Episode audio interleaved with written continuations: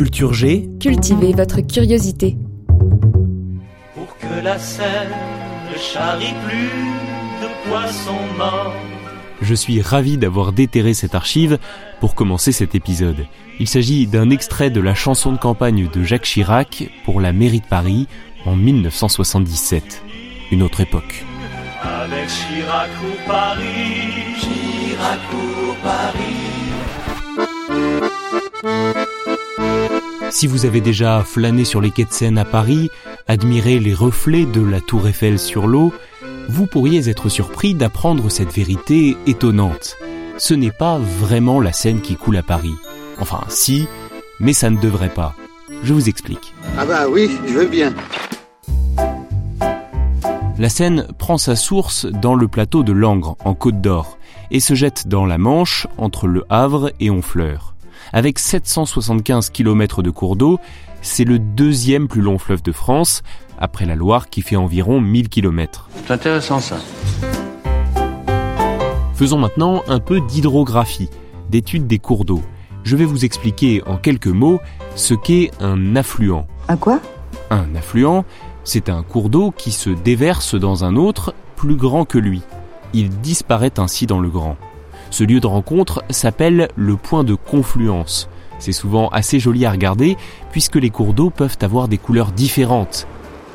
Les eaux avancent côte à côte avant de se mêler progressivement. C'est beau. Quand deux cours d'eau se rejoignent, comment savoir lequel est l'affluent? Autrement dit, qui va perdre son nom dans la fusion des deux? La réponse est simple, c'est le cours d'eau dont le débit est le moins important. Et parfois, ça se joue à pas grand-chose. Rendons-nous maintenant à 75 km au sud-est de Paris. Dans la commune de Montreux, deux fleuves se rejoignent, la Seine et l'Yonne. Qui des deux est l'affluent à votre avis? Lyon, me direz-vous Et pourtant, ça devrait être la Seine. Lyon apporte plus d'eau, 93 mètres cubes par seconde, contre 80 mètres cubes pour la Seine. Selon les règles hydrographiques, c'est donc la Seine qui se jette dans Lyon. Et on devrait considérer que c'est Lyon qui coule à Paris. Non, c'est. Ce sont donc des raisons historiques et non hydrographiques qui expliquent que le fleuve parisien soit appelé la Seine. On peut remonter jusqu'à l'époque gauloise où les druides la considéraient comme sacrée. Dans les écrits de Jules César, on retrouve ce nom de Sequana, c'est-à-dire la Seine. Ce nom est associé à la capitale depuis tout ce temps, impossible d'en changer. Pour finir, notez qu'ailleurs dans le monde, plusieurs cours d'eau devraient s'appeler autrement si les règles hydrographiques étaient scrupuleusement respectées.